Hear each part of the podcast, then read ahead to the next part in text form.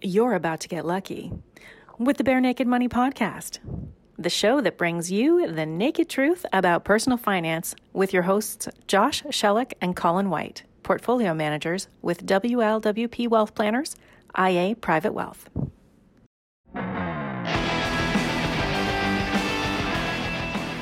Welcome to the next installment of Bare Naked Money. Josh and I are going to take on the topic of do it yourself stuff this week or this month, not today. do do it yourself everything colin or i think we're going to be a little bit more focused than that right Okay, within the financial world. Point taken. I'm glad you're here to keep me in line. Thank you. Yep, yep, sounds good. No problem. That's what I'm here for. So, one of the things we're going to do is to highlight some of the do-it-yourself areas where you know it may be worthwhile to go down that path, and some of the pitfalls or trouble that you may find yourself in if you're doing uh, a little bit too much do-it-yourself. And when Josh and I were preparing to have this conversation, we talked about our personal inherent biases and the fact that, you know, we're advice givers, therefore we're biased. And of course, my question is, when do you stop being biased and just start being right? So, you know, we'll explore that. And you obviously are listening to people who give advice, so you can, you know, take this with a grain of salt. But we'll we'll set forth a little bit of a case and some examples as to uh, what you can and can't get away with on the do-it-yourself side and where it does and maybe does not work. Yeah, I like the plumber analogy, Colin. If my toilet is leaky, I can look at it a couple ways. I can try to do it myself. I'm not that handy. That might end out poorly. I could call my buddy from down the street, have him come over. You and I can uh, try to mix it up and, and figure something out. At some point, we may just want to call a plumber. And that plumber, he's the professional. He's not going to screw it up. He's not going to cause a bigger problem or a leak down to our neighbor's condo or anything like that. So you have the options that are out there uh, for something really simple. You know, fixing the float in the in the toilet. Yeah, maybe I can do it myself. But something where I may screw it up and cause a bigger problem. Yeah, professional advice sometimes. Well, I think you raise a good point, Josh, because it really depends on the magnitude. And if it's a matter of picking one bank account over another bank account, the magnitude of that choice probably is it should not be that significant. But when you get to putting, you know, your financial future, you know, to risk, then, you know, maybe you need to give it a bit more, get more attention. As a good buddy of mine says, nobody pretends to be an underwater welder. You know, when the, when the magnitude of messing it up is going to be dire, that indicates maybe you do need to have some professional advice. And you and I both stumbled across, you know, one institution this week who were uh, trying to convince people that, you know, that they should be able to, to do it themselves, right? Yeah. So uh, one that I think a lot of the do-it-yourselfers out there are, are aware of, Wealthsimple. And we don't really want to pick specifically on Well Wealthsimple. We've picked on these other do-it-yourself type of platforms before. I think Wealthsimple does a lot of things very, very well, and a lot of things that we're envious of actually, uh, in terms of the simplicity and making things work for people. That's that's uh, really tremendous. What you had asked me about earlier this week was you saw that Wealthsimple was was promoting or advertising the most traded stocks in their platform and showing the three month rate of return of those stocks. What could possibly go wrong? Well, see, you, know, you and I both know, and, and, and well, I guess most people would realize it when pointed out to them. We love lists. Here are the three foods you need to eat right now. Here are the five relationship keys to success. You know, whenever somebody puts a number on thing and puts it, all of a sudden it becomes a thing. It's like, ooh, I can I can take in three things. I can understand five things. So Wealthsimple, being smart, and you're right, Josh. We've we've talked with them. You know, some of the stuff they're doing is spectacular. They're not dumb people. So when they came forward with this, yeah, this is how you get attention. Putting out names, lists of stock names with a data point, you know, ooh, maybe I can do that, or ooh, that one looks good. Ooh, I bet you that will do it again. But again, it's you know, they've gone to the zero commission model and they're starting, you know, they're trying to generate a whole bunch of activity. And in order to do that, they need to generate some confidence and give people some ideas. So they're giving people exactly what they want. Here's a list of very popular stocks in our platform. Ooh, you like batteries? Here are the top five battery technology stocks traded on our platform. You know, so they're they're trying to tailor it. And again, it's very successful from a marketing perspective to get people interested in doing stuff. But how effective is it at having people accomplish any of their financial goals? And this goes back to do I have a leaky toilet or do I have you know a, a life imperiling situation I need to manage, right? Know, if this is you're having a little bit of fun around the edges for entertainment's sake, sure, knock yourself out. But if you're going to bet your kid's education on it, maybe not. Maybe that doesn't make so, so much sense. You saw them actually promoting a different service, which I even found a little bit more intriguing. Yeah, okay, but before I get into that, I, I want to talk about this list because I think there are a couple things that are, really important to, to mention here. So first, most assets that you can invest in, they're, they're priced based off of supply and demand. So if the demand is really high for something, if you find that a lot of people are out there buying it, like a GameStop, for example, then the price is going to go up. And sometimes that is justified, other times it's not. But if you're looking at a list and you're deciding that I want to buy this thing because other people have bought it, first of all, I don't trust other people that much. Um, maybe I'm a cynic, but uh, you know I've, I've, been around enough people to know that I'm just not going to blindly trust the uh, the stranger down the street, especially with my financial decisions. Um, but if you're buying based off this list of the sort of the the most popular stocks, and stocks are priced based off of supply and demand, the demand is high, that means the price is high of these things already. So if you're trying to follow some type of buy low, sell high approach, which is kind of the key to making money, it seems to fly a little bit in the face of that, don't you think? Oh no, no, absolutely. I mean, again, just because it's popular, and oftentimes in the investment world, when it, by the time it's become popular, it's it's probably not the best investment anymore. Like if you know, we used to use the old expression when you get in a cab and a cab driver asks you what you think about the price of oil, that's probably not the best time to be taking a position. I mean, that's not scientific, and there's a whole bunch more goes into it, but it's a leading indicator that maybe things have gotten a little bit frothy for sure. Yeah, it uh, reminds me of a story that was on a podcast, another podcast that I was listening to a few months ago, and the guy was sitting at his computer. He had a, a general contractor in his house doing a little bit of work on on a couple things. He was sitting at his computer looking at uh, looking at some some charts and everything. He's a financial guy, and I guess the uh, contractor peeked over at his screen, looked at it, and said, "You do stocks?" so that's exactly what you're talking about, right? Now, so the other thing I want to mention is I worked for a discount brokerage, an online brokerage in the past. Now, this is before the days of, of zero commission uh, stock trading. And zero commission stock trading, again, this is a good thing, generally speaking, for people, because if you can buy something for free and you're making prudent decisions with that, then that's great. You, you just reduce your cost and, and then in, in turn, increase your after, after cost rate of return the key point there is if you're making prudent decisions. When I worked for the online brokerage, our revenue was generating based off of making people trade more. We had clients that traded a hundred, hundreds or thousands of times per quarter. Every quarter they traded hundreds or thousands of times. And were these people making money? What do you think, Colin? Well, you know, I, I don't want to spoil the ending, but uh, maybe no. yeah, and I shouldn't say they weren't making money, but were they making as much money as they could have just by buying the market? No, the answer is no, right? And and so it's generally thought that all of this activity is not really leading to better financial outcomes for people, even if you reduce the cost of their trades to zero. And us as an online brokerage, just like these other zero commission online brokerages out there, they get paid by making you trade. You've talked about this before. They get paid by making you trade. So what do they think? What do you think they want you to do? They want you to trade. They don't care if those trades are profitable for you as much.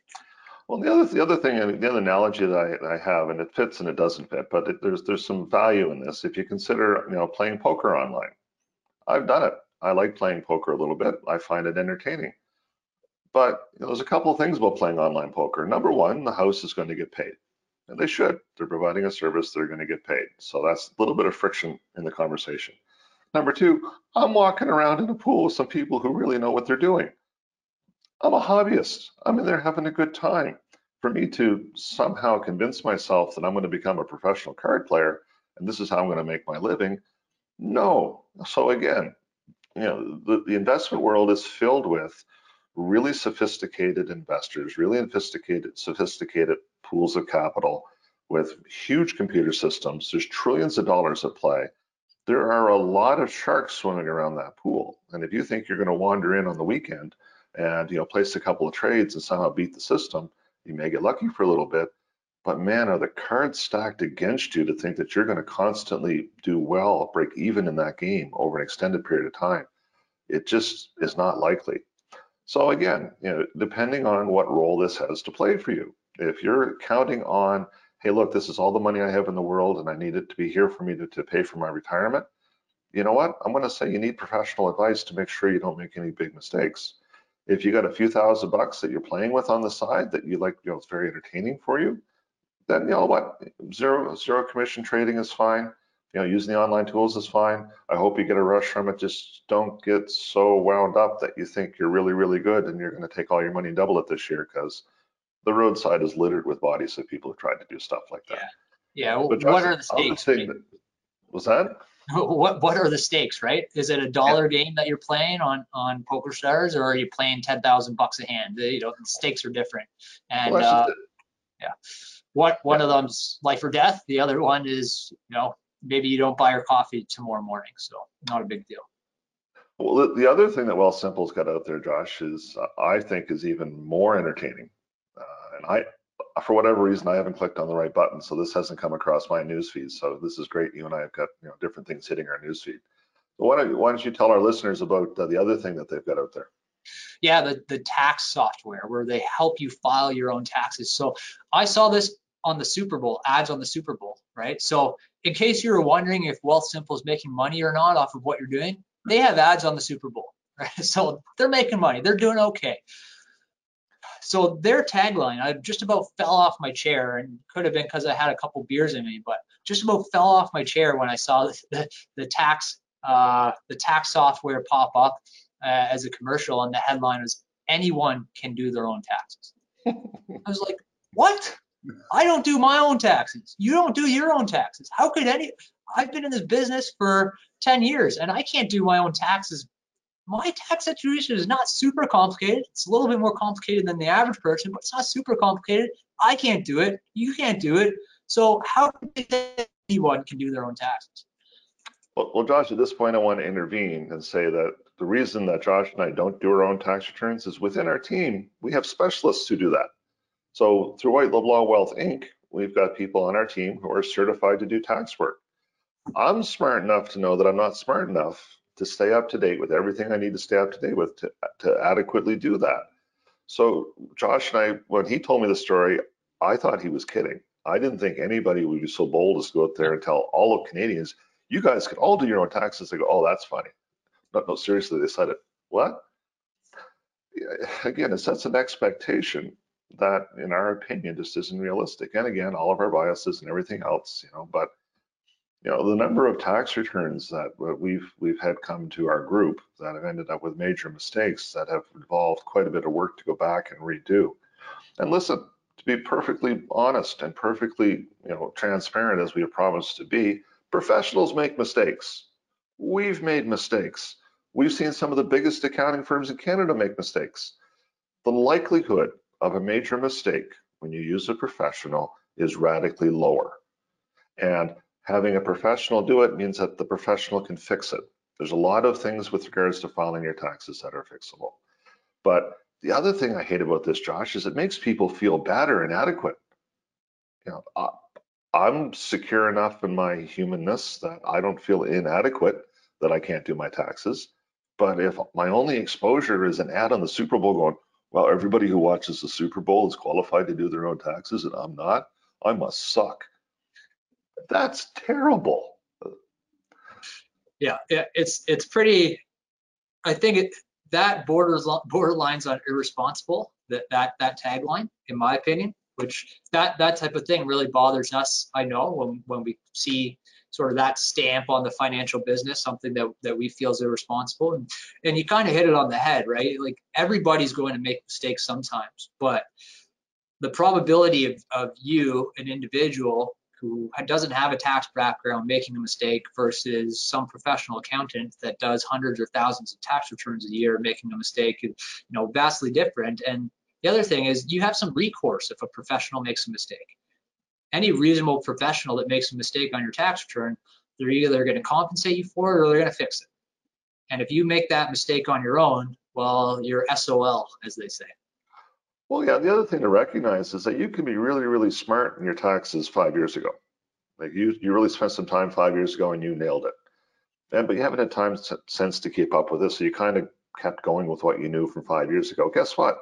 They change every year. So the chances of you missing a significant change and going offside are pretty high. I went through this with a client actually very recently, had a conversation because they had a little bit of an influx of cash come in and we're having a chat about what they're going to do with it. And they said, well, we're going to put it against the car loan. I said, well, is the loan wor- worth as much as the car? No, the car is worth more than the loan. I said, okay, you got it under control. What's your interest rate? Well, it's 1.5%. Oh, might not make a lot of sense to pay that down. Well, you told me that car loans are bad. It's like, I told you that 15 years ago when car loans were 9%. You know, it's changed. you know, stuff, stuff you knew for sure that you were right on that somebody smart said to you 15 years ago may or may not be relevant today. Stuff changes, which is why a professional whose job it is to stay up to date and current on things, even if you were right five years ago or 10 years ago, may not be right today and it, it's worthwhile having somebody look over your shoulder. But Josh, we've teased the idea that there's there's there's there's some benefit in the do-it-yourself movement, and we've alluded to the fact that you know fixing a, a leaky toilet or attempting to fix a leaky toilet is within that realm. What are the other benefits that could be wrung out of the whole do-it-yourself kind of thinking? I have one question before I get there, and a beer is on the line for you, so I Uh-oh. think you'll be interested. So in, in 1917, the Income Tax Act was 3,999 words long, the whole Income Tax Act. As of today, uh, within 100,000, how many words do you think it is? Oh, 1.5 million. Okay, you're you're a little bit above where it actually is, but uh, the numbers going back in, in, in 2016, I actually don't know where it is today, but in 2016 it was over over a million words, about 1 million 30,000 words. So yeah, uh, I'm not qualified to keep up with those changes. You're not qualified to keep up with those changes. Hire a professional. So sorry, what was your question now? I was wondering if we could give some people some indication on where the do-it-yourself movement can actually add value to somebody's life. Yeah, yeah. So there have been to me some some benefits of the do-it-yourself movement, and a lot of it is in cost, right? I think the cost thing you see when you see the the commissions going to zero on the do-it-yourself side, that does have some spillover effects for other parts of the financial advice market. And I think in a lot of different areas, you've seen costs come down across the board for a variety of different things, uh, whether it's do it yourself or for professional advice. So I, I think that's sort of a spillover over benefit for um, the financial business as a whole, the financial industry as a whole, and individuals' ability to get access to that. Access, I think, is a huge thing as well because I, I believe things are more accessible today than they ever have been. And like just if you go back to like the 80s when the online brokerage business was blowing up, well, that really drove the online access part of things and that drove doing things by email and that drove efficiency for the financial business as a whole because these online brokerages were innovating and forcing all other areas of the financial services uh, industry or sector to innovate as well alongside to kind of keep pace with some of the technological change there. So this sort of disruption, this sort of push for do-it-yourself is is a good thing. It does have some benefits. It's just you got to be a little bit selective in, in where you use it. So I think we talked about it a bunch of times already today. You don't want to be betting your house on this type of thing. If it's a life or death matter, then you know, maybe walk away from the do-it-yourself thing and get some professional advice. Uh, if it's, you know, like you said, you're, you're playing with your lunch money for the week, then maybe not not as big of a deal. Yeah, the, the other thing I would say is that some of the information that you can pick up when you go down the do-it-yourself route can inform you to be a better consumer of advice, right? So if you spend some time familiarizing yourself with stock markets and stocks in general and understanding the risks and some of that in the space, you should be in a better spot to talk with a professional and understand what's being explained to you. Now, that doesn't mean you walk into the professional and say, hey, listen, I really like, you know, this particular company. I want to invest in this particular sector. You know, that's not going to get you much further ahead. But when you walk in and begin to talk with a professional and they begin to describe what they're doing, it should sound a little bit more familiar to you. You know, you should understand the idea of, you know, investing in a sector, or you should understand the idea of diversification. Some of the language is going to get a little bit more understandable and prepare you for that conversation a little bit. We've talked before about knowing when you're getting good advice, because again, this is the other wild card. Are you going to be getting good advice? But if you've prepared yourself by going down the do-it-yourself route, whether it was a do-it-yourself will kit that you completed on your own before you went and talked to a lawyer, right? Notice what I said there. You complete the will kit on your own because you'll learn from that and use that information to go become a better consumer of professional advice, right? So, you know, you, one can lead into the other, and perhaps in the process, you understand yourself better, you understand the language better, and it puts you in a better spot to talk with a financial professional. Because again, you know, there's there's good advice out there and bad advice. We're not saying for a second everybody out there gives good advice. You need to be better talking to any professional advisor. But the do-it-yourself movement, if you will, to Josh's point, has made everything more efficient and pushed the rock up the hill with regards to making everything more efficient. Absolutely. The other side of it is the amount of knowledge that's out there. We're having far more informed clients come through our doors right now, and that makes our job easier. Because if somebody understands a little bit more, then we can start on chapter two or three of the book rather than having to start on chapter one. Right. Yeah, that's a, a, really good point there. So you also mentioned the online will creation tools, which is another sort of part of the do-it-yourself movement. And we we vetted one, I guess it was about six months ago now. We kind of did a deep dive on it. It actually turned out to be pretty good. Like this is this is a good service for somebody that needs a really simple, basic will, doesn't really feel the need to, to go and sit down with a lawyer. But again, it's, it's not a replacement for a professional. And I'll just use the example of myself I sat down with a lawyer a couple years ago to, to put my will together, and she said, well, have you considered a secondary will? And I hadn't considered a secondary will. I didn't know what the benefit of that was for me. Again, somebody in the professional, in the financial services profession, uh, and I wasn't aware of what what pros or cons would exist for me for that. So the cost of that lawyer, maybe above and beyond this online will creation uh, creation tool, was justified 10 times over by that one simple suggestion, ignoring everything else that we did throughout that process. So again, that, that's where those those little tidbits, those little, um, you know, I, I guess I would say you, you, don't know what you don't know. And that's one of those things that I, I didn't even know the question to ask. And it was sort of the probing questions by that professional that, that got me there. Well, and, and that's just it. I mean, when you walk in to talk to a professional, you know they're going to ask questions to you know to look under rocks maybe you didn't look under. And sometimes you walk out of that and they didn't find anything you actually had it nailed. Congratulations you had a good day.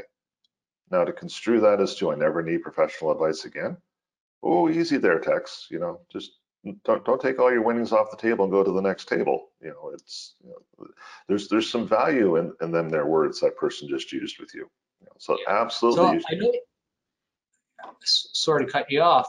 Uh, Colin, I know you have some recommendations or suggestions for what somebody should be looking for to identify that good advice. Like, what are the qualities or traits that you can look for when when walking into the door, doing your your online research that identify what's good and what's bad professional advice specifically? Well, I mean, again, we, we've put other collateral out on this, so I'll summarize a, a couple of key points that you know are, are pretty easy to apply. Um, you know, people will go with referrals. And again, that's a good, not a bad starting point. If somebody's willing to say something good about a professional, that's not a slam dunk, but that's better than not. Online, they, they, you know, most you know, professional advisors now will have a solid online presence where you'll be able to see a little bit about their philosophy and what they do and those kinds of things. But then again, it gets down to a gut feel. If you walk in to meet somebody for the first time and they start talking about the perfect investment for your TFSA, listen politely and the first opportunity turn around and walk out. You know, because if somebody is going to start the conversation with a product or start the, the conversation with trying to convince you to do something before they've taken the opportunity to ask any questions of you, that's a salesperson that you're not getting professional financial advice. And that goes with anything that you get involved. You walk into a car dealership, you know you're talking to a car salesman, they're going to try to sell you a truck because you know what? He's got a truck, he's going to, you understand that a little bit more. But sometimes it's a little bit more difficult in the financial world because we're dealing with intangibles.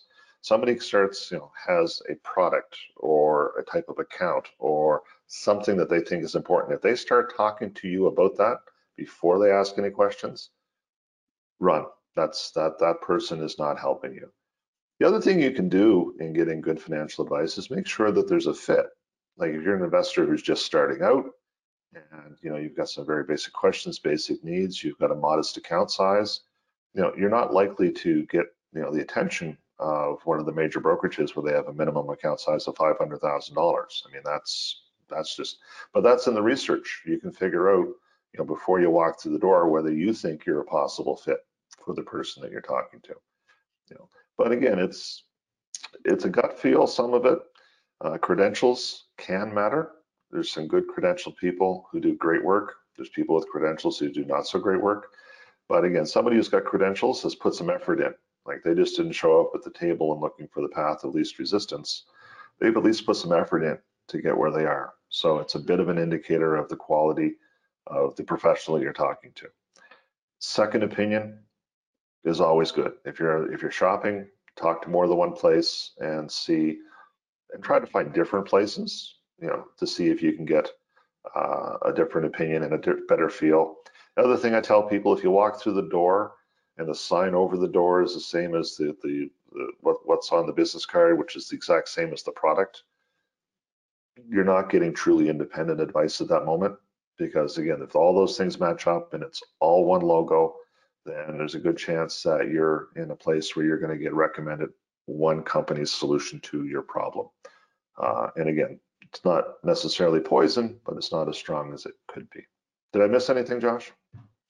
No, I, I think the last point there, just to, to clarify or, or to make sure I understand you correctly, is you want sort of conflict free or impartial advice from that that professional, right? And if the only thing that that professional can provide to you in terms of a solution or product is something that is branded by their company or administered by their company, then you're you may not be getting that that conflict free type of advice because they're sort of hamstrung into, into one corner and can't look uh, look elsewhere. So you know we've prided ourselves in being able to provide solutions from a number of different providers right across the board and really work on getting as much flexibility as we can possibly have in terms in terms of our our investment offering and our financial offering for our clients. And we feel that that's really important for, for those reasons that you articulate.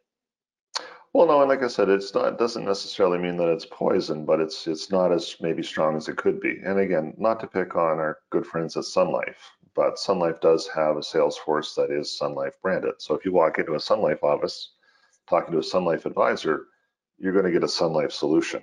And again, that doesn't make it terrible or poison but it maybe is not as strong as it could be if that same professional you were talking to has a pick of a number of companies to work with.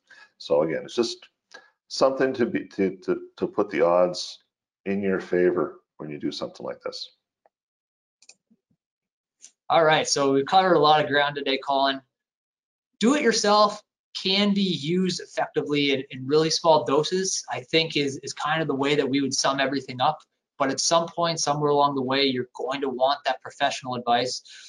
I would go back on, on that list of things that you provide, Colin, kind of towards the end of the podcast and, and highlighting uh, the sort of identifiers or traits that you want to look for in finding a good professional. And also referrals is not a bad a bad place to start. So uh, do it yourself. We're not disparaging it. There can be and there have been some good things that have come out of it but for the most part, you don't want to to sort of bet your bet your farm on it, as they say. Well, Josh, again, as we opened the podcast with, you know, we have a bias towards advice because we think advice is better. But my question is, is it a bias if you're right? So, in our opinion, professional advice is the way to go. And uh, we look forward to chatting with everybody again soon on our next podcast.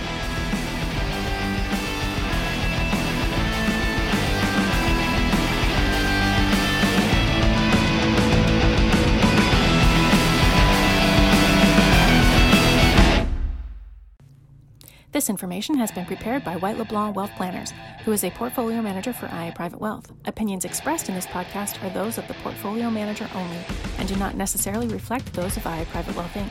IA Private Wealth Inc. is a member of the Canadian Investor Protection Fund and the Investment Industry Regulatory Organization of Canada. IA Private Wealth is a trademark and business name under which IA Private Wealth Inc. operates.